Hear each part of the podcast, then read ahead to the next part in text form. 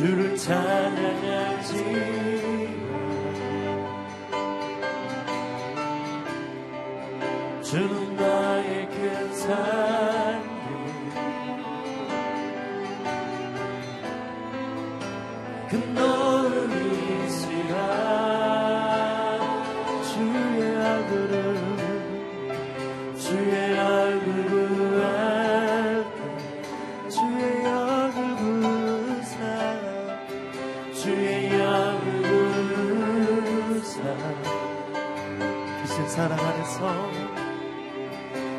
주신 사랑 안에서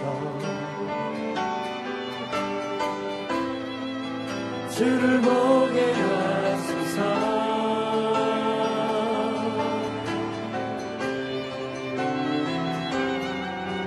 내 영혼이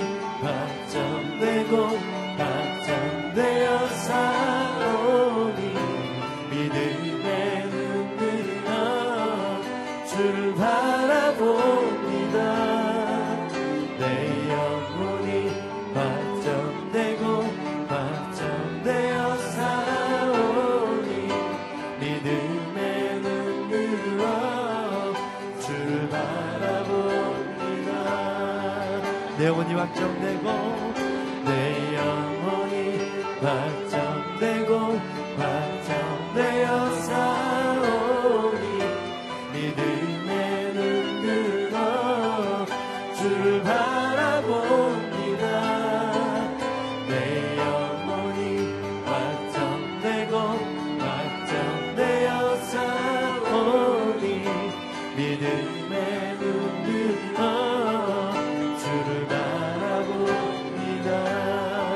나의 길 오직 그가 나의 길.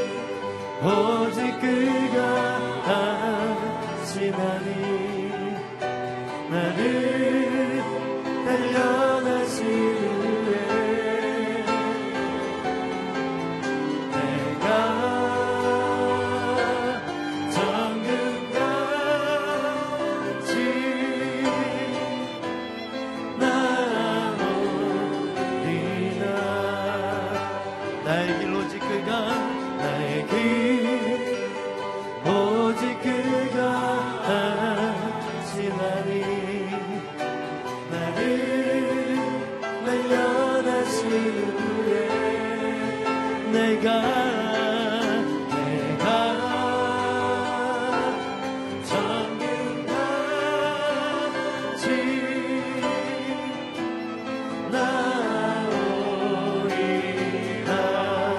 내가 정금같이 내가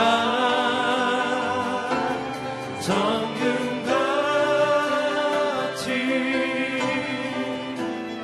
나오리라 하나님 오늘도 이 아침 우리를 향한 예비하신 주의 은혜가 임하여 있는 줄로 믿습니다. 우리의 시선을 들어 주님을 바라보게 하여 주옵소서 오직 성령으로 충만케 하여 주옵소서. 하늘의 신령한 것들로 우리를 충만케 하여 주옵소서. 우리 함께 간절히 기도하며 주께 나아가도록 합니다. 함께 기도합니다. 아버지 하나님, 이 아침도 우리를 향한 아버지의 놀라우신 은혜와 이끄심과 계획하심을 따라 이 귀한 주님의 존전, 하나님의 성전으로 인도하신 주의 은혜에 진실로 감사를 드립니다. 아버지 하나님, 우리를 향한 주님의 놀라우신 사랑의 은혜를 힘입어 은혜 앞으로 오직 담대함으로 죽게 나아가오니 죽게 나아간 모든 심령들마다 은혜를 더하시며 우리의 마음을 주장하여 주시어서 오늘 죽게 나아간 모든 자들마다 우리의 눈을 여시며 우리의 심령을 새롭게 하여 주시며 예비하신 성령의 충만한 은혜를 마여 주시어서 주를 바라는 모든 자들 가운데 주시는 주님의 놀라우신 은혜로 충만하신 그 은혜로 이 아침 우리를 새롭게 하여 주옵소서. 성령 하나님 임하여 주옵소서. 이 시간 우리와 함께 하여 주시옵소서 사랑하는 주님 이 아침도 오늘 우리에게 호흡을 허락하여 주심에 진실로 감사를 드립니다. 오직 주의 은혜로 이곳까지 이르게 되었고 하나님께 나와 예배드리며 주님을 바라보게 된 줄로 믿습니다. 오직 나의 삶을 이끄시며 온전케 하시니가 주님이시며 이 아침도 주를 바라는 모든 자들 가운데에 온전함과 충만함으로 새롭게 하심과 그 크신 은혜로 임할 줄로 믿사오니 아버지 하나님 주를 바라는 우리 가운데 임하여 주시어서 오직 주의 이름을 부를 때 역사하시며 구원하시며 새롭게 하시는 그 하나님의 놀라우신 은혜로 함께하여 주옵소서 이루실 주님의 일을 감사드리며 예수님의 이름으로 기도드립니다. 아멘. 새벽 기도 오신 여러분들 환영하고 축복합니다. 하나님께서 오늘 우리에게 주신 말씀은 민수기 20장 1절부터 13절까지 말씀입니다. 1절 말씀은 제가 읽고 2절 말씀은 여러분들께서 읽으시고 이렇게 서로 교독하도록 합니다. 제가 먼저 1절 말씀 읽겠습니다. 온 이스라엘 회중이 첫째 달에 신광야에 도착해서 백성이 가데스에 머물렀습니다. 거기서 미리암이 죽어 땅에 묻혔습니다. 회중들이 물이 없어 모세와 아론을 대항해 모여들었습니다. 그들이 모세에게 대들며 말했습니다. 우리 형제들이 여호와 앞에서 쓰러져 죽을 때 우리도 함께 죽었더라면 좋았을 텐데 당신은 왜 여호와의 총애를 이 광야까지 끌고 와서 우리와 우리 가축들이 여기서 죽게 하십니까? 왜 우리를 이집트에서 이끌어내어 이 끔찍한 곳으로 데려왔습니까? 여기는 씨 뿌릴 곳도 없고 무화과나 포도나 석류도 없고 마실 물도 없단 말입니다. 모세와 아론이 그 무리에게 물러나 회막 입구로 가서 얼굴을 땅에 대고 엎드렸습니다. 그러자 여호와의 영광이 그들에게 나타났습니다. 여호와께서 모세에게 말씀하셨습니다. 지팡이를 들어라. 그리고 너와 내 형 아론은 저 회중을 모아라. 그리고 그들의 눈앞에서 저 바위에다 말하면 그것이 물을 낼 것이다. 너희는 그들을 위해 물이 바위에서 나오게 해 저 회중과 그들의 가축이 마실 수 있게 하여라. 그러자 모세는 그분이 명하신 대로 여호와 앞에서 지팡이를 집어 들었습니다. 그와 아론이 종이를 바위 앞에 모으고 모세가 그들에게 말했습니다. 너희 불순종하는 사람들아 들으라. 우리가 너희를 위해 이 바위에서 물을 내겠느냐. 그러고 나서 모세가 자기 손을 들어 그 지팡이로 바위를 두 번 내리치니 물이 많이 쏟아져 나와서 회중과 그들의 가축들이 마셨습니다. 그러나 여호와께서 모세와 아론에게 말씀하셨습니다. 너희가 나를 믿지 못해서 이스라엘 자손들 앞에서 내 거룩함을 나타내지 못했으니 너희가 이 회중을 내가 그들에게 주는 땅으로 데리고 들어가지 못할 것이다. 함께 읽습니다. 이스라엘 자손들이 여호와와 다투었으므로 이곳을 무리바 무리라고 했습니다. 여호와께서 그들 가운데서 그분의 거룩함을 나타내셨습니다. 아멘. 이 시간 불평과 혈기를 버려야 하나님의 영광을 봅니다라는 말씀으로 이상희 목사님 말씀 전해 주시겠습니다. 할렐루야. 오늘 하루도 말씀으로 성령으로 충만한 하루가 되기를 축복합니다. 아, 가데스 바네아에서 이스라엘 백성들이 불순종하고 사실 그 불순종은 불신앙 때문이었죠. 아, 하나님께서 주시는 약속의 땅, 그 아름다운 땅에 믿음으로 들어가지를 못하고 불신앙으로 불순종으로 일관하게 됩니다. 아, 그리고 이어지는 본문의 고라의 반역에 대해서 집중적으로 다루었었습니다. 근데 오늘 본문은 아, 백성들의 불순종의 측면도 있지만 모세의 불순종에 대한 이야기를 하고 있습니다. 오늘 본문의 1절 말씀, 1절과 2절 말씀을 같이 읽어보겠습니다. 시작. 온 이스라엘 회중이 첫째 달에 신광야에 도착해서 백성이 가데스에서 머물렀습니다. 거기서 미리암이 죽어 땅에 묻혔습니다. 회중들이 물이 없어 모세와 아론을 대항해 모여들었습니다. 자, 그들이 신광야에 도착해서 가데스에 머물게 되었다. 자, 이 가데스는 우리가 아는 38년 전에 가데스 바네아에서 12명의 정탐꾼을 보냈던 바로 그곳입니다. 어, 그곳에서 10명이 불신앙의 보고를 했고 또 온 이스라엘 백성들이 밤을 새며 원망하고 통곡하고 약속의 땅에 들어가지 않겠다고 거부했던 아, 바로 그 자리 원점으로 돌아온 것이죠. 만약에 그들이 하나님께 순종을 했었다면 38년간의 허송 세월은 필요치 않았을 것입니다. 아, 그리고 1절 하반절에 보면 어, 세 명의 지도자 모세, 아론, 미리암 중에서 미리암이 그곳에서 죽었다. 아, 광야 거의 40년의 세월이 흘러가면서 미리암이 먼저 떠나게 됩니다. 그래서 광야 1세대, 9세대가 다 광야에서 죽게 되는데 광야 1세대가 거의 다 사라져 간다는 징표에 해당이 될 것 같습니다. 자, 그리고 2절 말씀해 보니까 회중들이 모세와 아론을 대항해서 모여들었는데 물이 없다는 것 때문에 그들에게 아, 대들면서 말했다. 이야기를 합니다. 아, 그래서 이 민수기 20장은 사실 앞부분 고라의 반역 또 가데스 바네아 이야기와 상당한 시간이 떨어져 있긴 하지만 광야 38년을 아, 돈 시간을 어, 상정을 하고 오늘 본문을 보아야 될 것입니다. 예, 광야를 38년 동안을 헤매고 다녔어요. 예, 그런데 38년을 돌았는데 원점으로 돌아왔어요. 어, 그나마 여기까지 왔다 이렇게 생각을 하지는 않았겠죠. 예, 당연히 그들의 마음 가운데 굉장히 허탈하고 허망한 그런 마음이 들었을 것입니다. 아, 게다가 물도 없습니다. 예, 그러니 그들의 마음 가운데 원망과 불평이 일어나는 것이 너무나 당연한 것이죠. 아, 그러나 이게 환경의 문제 때문인가? 하나님께서 그들에게 아, 이유 없이 이런 고난의 세월을 주셨기 때문인가? 사실 그들의 불순종 때문이었죠. 어제 주일 설교 메시지가 신명기 28장이었죠. 아, 하나님께서 순종하면 복을 주시고 불순종하면 저주를 내리신다. 아, 그런데 그 신명 28장에 나오는 복과 저주의 개념, 아, 저는 주일 메시지를 하면서 가장 강조했던 것은 복을 어디서 구하러 다니는 것이 아니라 내가 복덩어리가 되는 것. 하나님이 그냥 you will be a blessing. 너는 복이 될지라. 하나님이 하나님의 형상대로 남자 여자를 창조하시고 그들에게 복을 주셨다.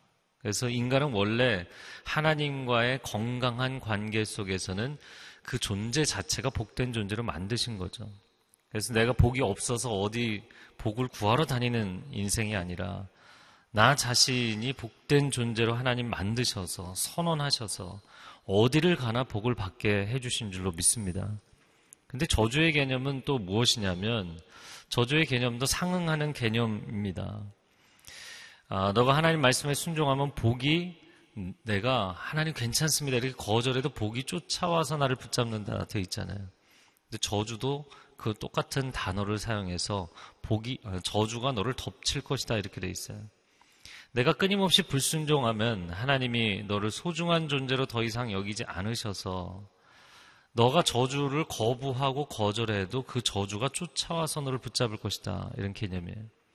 그러므로 안 좋은 환경에 들어갔기 때문에 광야에 들어갔기 때문에 하나님께서 이유 없이 내 인생에 고난을 주셨기 때문에 내 인생이 어려워졌다는 개념이 아닙니다. 첫사람 아담과 하와가 죄를 범한 이후에 하나님께서 너가 불순종하여 죄를 지었으므로 땅이 너로 인하여 저주를 받는다. 안 좋은 환경 때문에 사람이 저주를 받는 것이 아니라 죄인인 인간 때문에 환경이 저주를 받는다고 성경은 이야기를 하고 있습니다. 아, 이들의 불신앙 때문에 이들의 불순종 때문에 이 어려운 여정을 하게 된 것이죠. 우리는 환경 탓을 합니다. 인생의 어려운 사건, 사고들 때문이라고 이야기합니다. 하나님을 원망하기도 합니다. 그러나 정작 변화되어야 할 존재는 우리 자신인 것이죠. 내가 하나님 앞에서 온전한 하나님과의 인격적 관계, 순종의 관계 속으로 들어가는 은혜가 있기를 바랍니다. 그래서 하나님과의 건강한 관계 속으로 들어가면 내가 가는 곳마다 하나님께서 내 인생에 복을 주시겠다는 거예요. 하나님은 예비하신 그분의 은혜와 복을 우리의 인생에 기꺼이 허락하시는 분인 줄로 믿습니다. 아, 그런데 그들은 38년 동안 변하지 않는 거예요. 그리고 계속해서 환경 탓을 합니다. 자기 자신을 자책하고 회개하고 하나님 앞에 엎드리는 것이 아니라 끊임없이 하나님 탓을 하고 모세 지도자 탓을 하고 환경 탓을 합니다. 그러면서 이렇게 이야기를 합니다. 3절에 보면 모세에게 대들며 말하기를 우리 형제들이 죽을 때 우리도 함께 죽었더라면 좋았을 텐데. 네, 듣는 사람들 굉장히 기운 빠지게 하는 얘기죠. 4절 말씀에 당신은 왜 이 광야까지 우리를 끌고 와서 여기서 죽게 하느냐? 왜 우리를 여기서 죽게 하느냐? 5절 말씀에 왜 우리를 이집트에서 이끌어내어 이 끔찍한 곳으로 데려왔습니까? 네, 이분들에게는 미안한 얘기지만 끔찍한 곳으로 데려온 게 아니라 정말 38년 동안 하나도 변하지 않는 끔찍한 사람들인 거죠. 만약에 어떤 부부가 결혼해서 38년째 계속해서 똑같은 문제로 싸우는 부부가 있다면 얼마나 끔찍하겠습니까?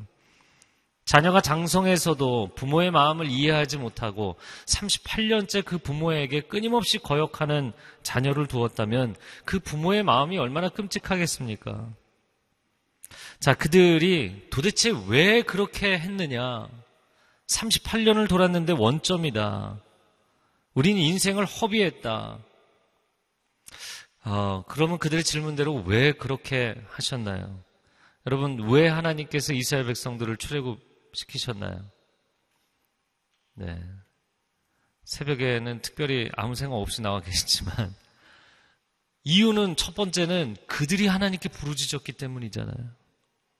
그들이 하나님 앞에 이집트에서의 고역이 너무나 힘들어서 오 하나님 우리를 좀 도와주십시오 부르짖었잖아요. 그래서 하나님께서 그들 가운데 도와주신 것이잖아요. 하나님의 표심팔과 큰 능력으로 기적적으로 그들을 이집트에서 건져내신 것은 그들이 하나님 앞에 요청을 했기 때문입니다. 인간은 절박할 때 하나님의 구원을 요청합니다. 그러나 구원받고 나면 더 이상 개입하기를 원치 않죠.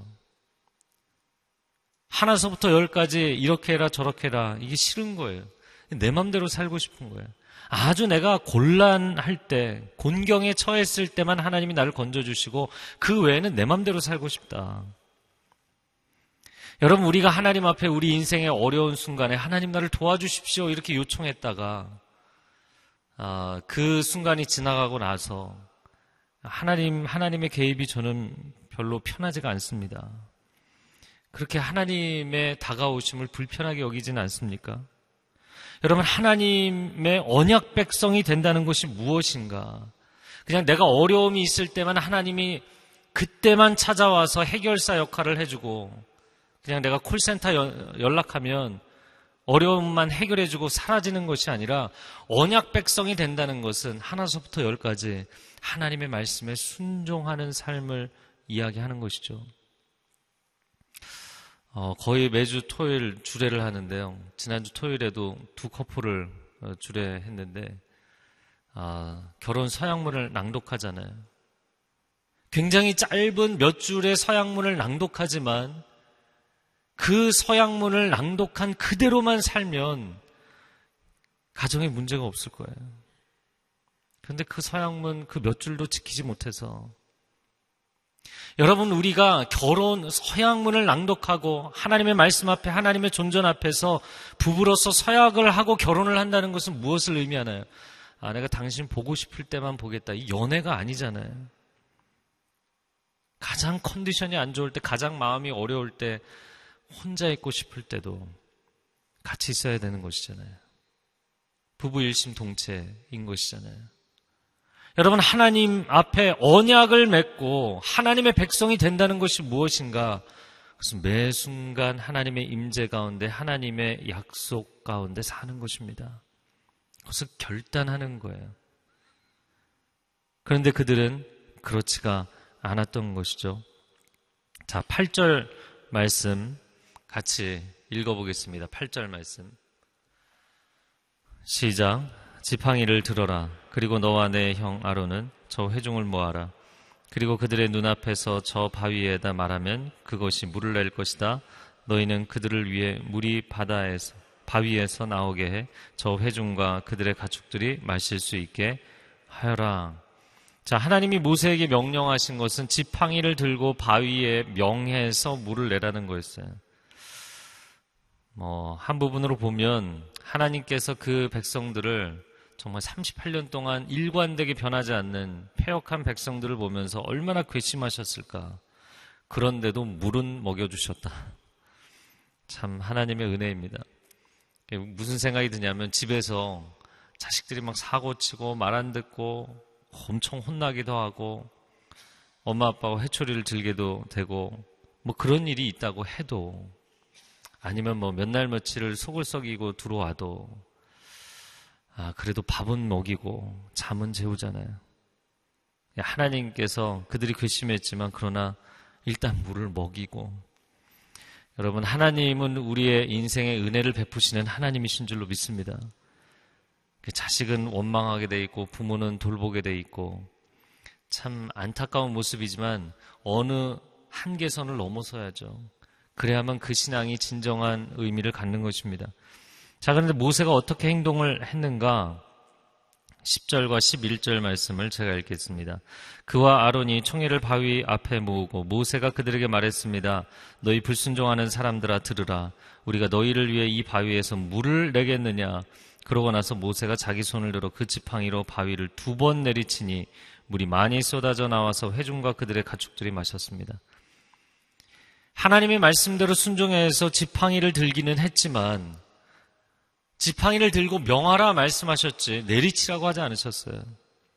두 번을 내리칩니다. 원래 모세는 그 온유함이 지면의 모든 자들보다 승한 사람이다. 그런데 그가 이집트에서 어, 부렸던 그 혈기가 다시 드러나는 것 같은 그런 장면입니다. 그럼 왜 굳이 여기였을까? 40년 광야 여정 가운데 왜 이곳에서 그것도 뭐 고라지파의 이런 엄청난 반역도 아니고 그냥 물 달라는 이 원망의 가데스에서 왜 그가 무너졌을까? 여러 가지로 추정이 가능하겠죠. 38년 뭐 신해산에서의 여정까지 포함하면 거의 40년을 원점으로 다시 돌아온 모세의 마음에도 허탈함이 있었을 것이라고 생각이 됩니다. 얼마나 38년 동안 고생을 했는가. 그리고 어, 아론과 미리암과 함께 이 여정을 했는데 미리암이 떠나게 되었잖아요. 이 개인적인 상실감. 그래서 공동체적인 개인적인 상실감이 그의 마음에 분명히 있지 않았겠는가. 예, 다윗도 10여 년 동안 광야에서 도망자 세월을 보낼 때 3일상 예, 25장을 보면 예, 그의 영적인 멘토였던 사무엘이 먼저 죽고 자기는 왕위로 복, 왕위에 올라간 것도 아닌데 그가 왕이 될 것이라고 하나님의 메시지를 전했던 사무엘은 먼저 떠났어요. 온 백성이 애곡하는데 다윗은 장례식에도 갈 수 없었어요. 그의 마음이 너무나 처참했습니다. 그 3일상 25장에 그가 마음이 무너지면서 그를 하대하는 나발이라는 자를 칼로 쳐서 죽일 뻔했죠. 만약에 그가 백성에게 기분 나쁘다고 칼을 들어서 휘두르기 시작했으면 그의 나머지 세월은 칼로 점철되었을 것입니다. 하나님이 아비가일을 통해서 막아주셨기 때문에 멈췄던 것이죠. 여러분, 모세가 38년을 참았어요. 그런데 어느 한순간 무너진 것입니다. 다윗이 10여 년을 참았어요. 근데 어느 한순간 무너지는 것입니다. 여러분, 부부관계도 20, 30년을 잘 지내다가 어느 날 갑자기 폭발하는 분들이 있어요. 평생을 크리스찬으로 교회에도 열심히 다니고 봉사도 하시고 직장 생활도 성실하게 잘하고 근데 어느 날 인생에 갑자기 큰 질병의 위기나 아니면 회사에서 나가라는 통보를 받고 큰 충격을 받았을 때 갑자기 심령이 무너지고 그의 인생이 무너지면서 막 집에서 가족들을 죽이겠다고 펄펄 뛰는 그런 분들을 봅니다. 여러분, 우리 인생이 아마 모세도 그랬을 거예요. 하나님, 저는 저 폐역한 백성들과는 차원이 다릅니다. 저는 온유한 자고 하나님 앞에 순종하는 자고 저는 하나님의 사람입니다. 그런 모세도 한순간에 무너졌어요. 여러분, 결코 자신하지 마십시오. 마지막 주님 앞에 서는 날까지, 아, 나는 거룩한 인생이고 나는 저들과는 다른 인생이기 때문에 나는 도덕적인 사람이고 나는 신앙적인 사람이기 때문에 나는 괜찮을 것이다. 어, 결코 안심할 수 없는 것이죠. 매 순간 하나님의 언약 백성으로 살아가는 제 헌신과 제 결단이 있기를 바랍니다. 그래서 하나님께서 그에게 책망하신 것은 12절 말씀에 너희가 나를 믿지 못해서 내 거룩함을 나타내지 못했다. 여러분이 서 있는 자리, 물론 저와 같은 영적 지도자의 자리, 순장으로, 팀장으로, 임직자로서의 자리, 부모로서의 자리, 회사에서의 리더로서의 자리에서 하나님의 거룩을 나타내고 계십니까? 아니면 인간적인 이 부족함이 드러나는 모습을 보이고 계십니까? 이 시간 함께 기도하겠습니다.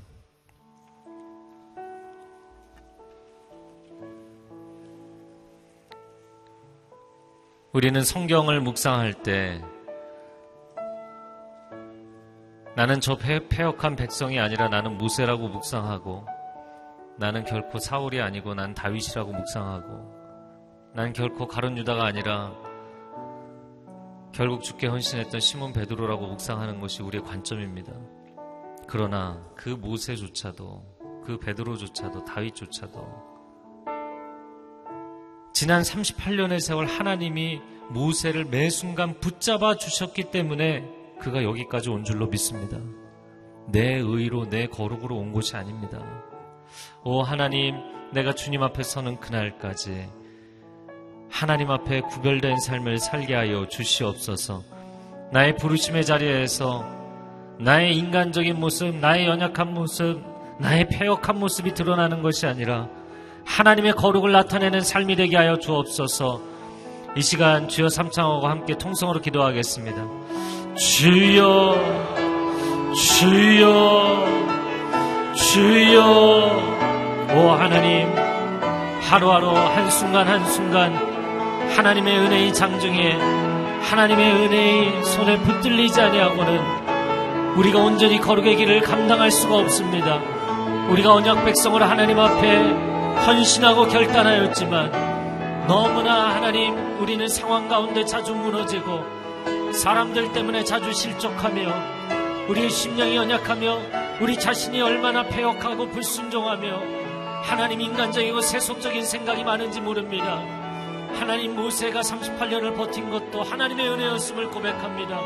교만해하지 않게 하여 주시고 사과하지 않게 하여 주시고 어리석지 않게 하여 주시고 불순종하지 않게 하여 주시고 매일 매 순간 하나님 앞에 겸비하여 엎드리는 우리가 되게 하여 주옵소서 부모, 부모로서의 자리 회사에서 세상에서 리더로서의 자리 다시 한번 마음을 겸비하게 하여 주옵소서 교회에서 임직자의 자리 영적인 사역자의 자리 하나님 앞에 엎드려 기도하며 오늘도 감당하게 하여 주옵소서.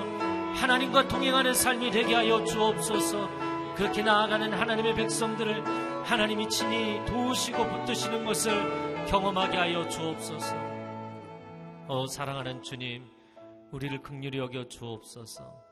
하루 한순간도 하나님의 은혜가 아니고서는 우리가 이곳에 서 있을 수가 없사오니 날마다 겸손하여 하나님의 음성에 귀 기울이게 하여 주시고 하나님의 거룩을 나타내며 하나님의 현존을 나타내는 인생이 되게 하여 주시옵소서 나의 인간적인 모습 하나님 오랜 세월을 아무리 종교적으로 다듬어도 내 안에 인간적이고 세속적이고 폐역함이 있습니다. 하나님이 이 모든 것들을 날마다 십자가에 내 정과 욕심과 함께 못 받게 하여 주시고 날마다 성령 안에 새로워지게 하여 주시옵소서. 이 한 주간도 우리의 인간적인 모습은 주의 보혈로 덮어주시고 주의 영광과 거룩만이 나타나는 삶이 되게 하여 주시옵소서. 이제는 우리 주 예수 그리스도의 은혜와 하나님 아버지의 극진하신 사랑과 성령의 교통하심이 오늘 다시 한번 하나님 앞에 엎드려 겸비하며 주의 은혜와 주의 도우심을 구하는 하나님의 백성들 위해 소중한 가정과 자녀들과 일터 위에 한국교회 위에 성교사님들 위해 이제로부터 영원토록 함께하여 주시기를 간절히 축원하옵나이다. 아멘.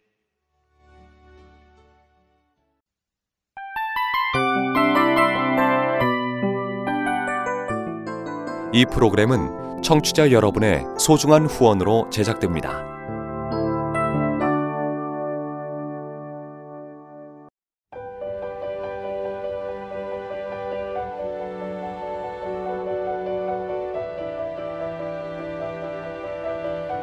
세상에는 수많은 교회들이 있지만 더 깊이 있는 말씀 강해를 찾기 위해 크기로만 교회를 선정하지 않습니다.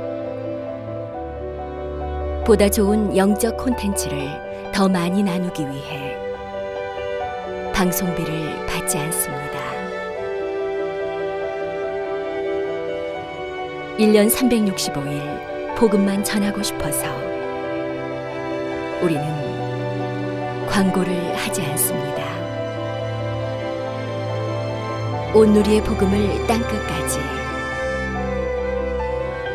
CGN TV와 함께 땅끝 선교사가 되주세요.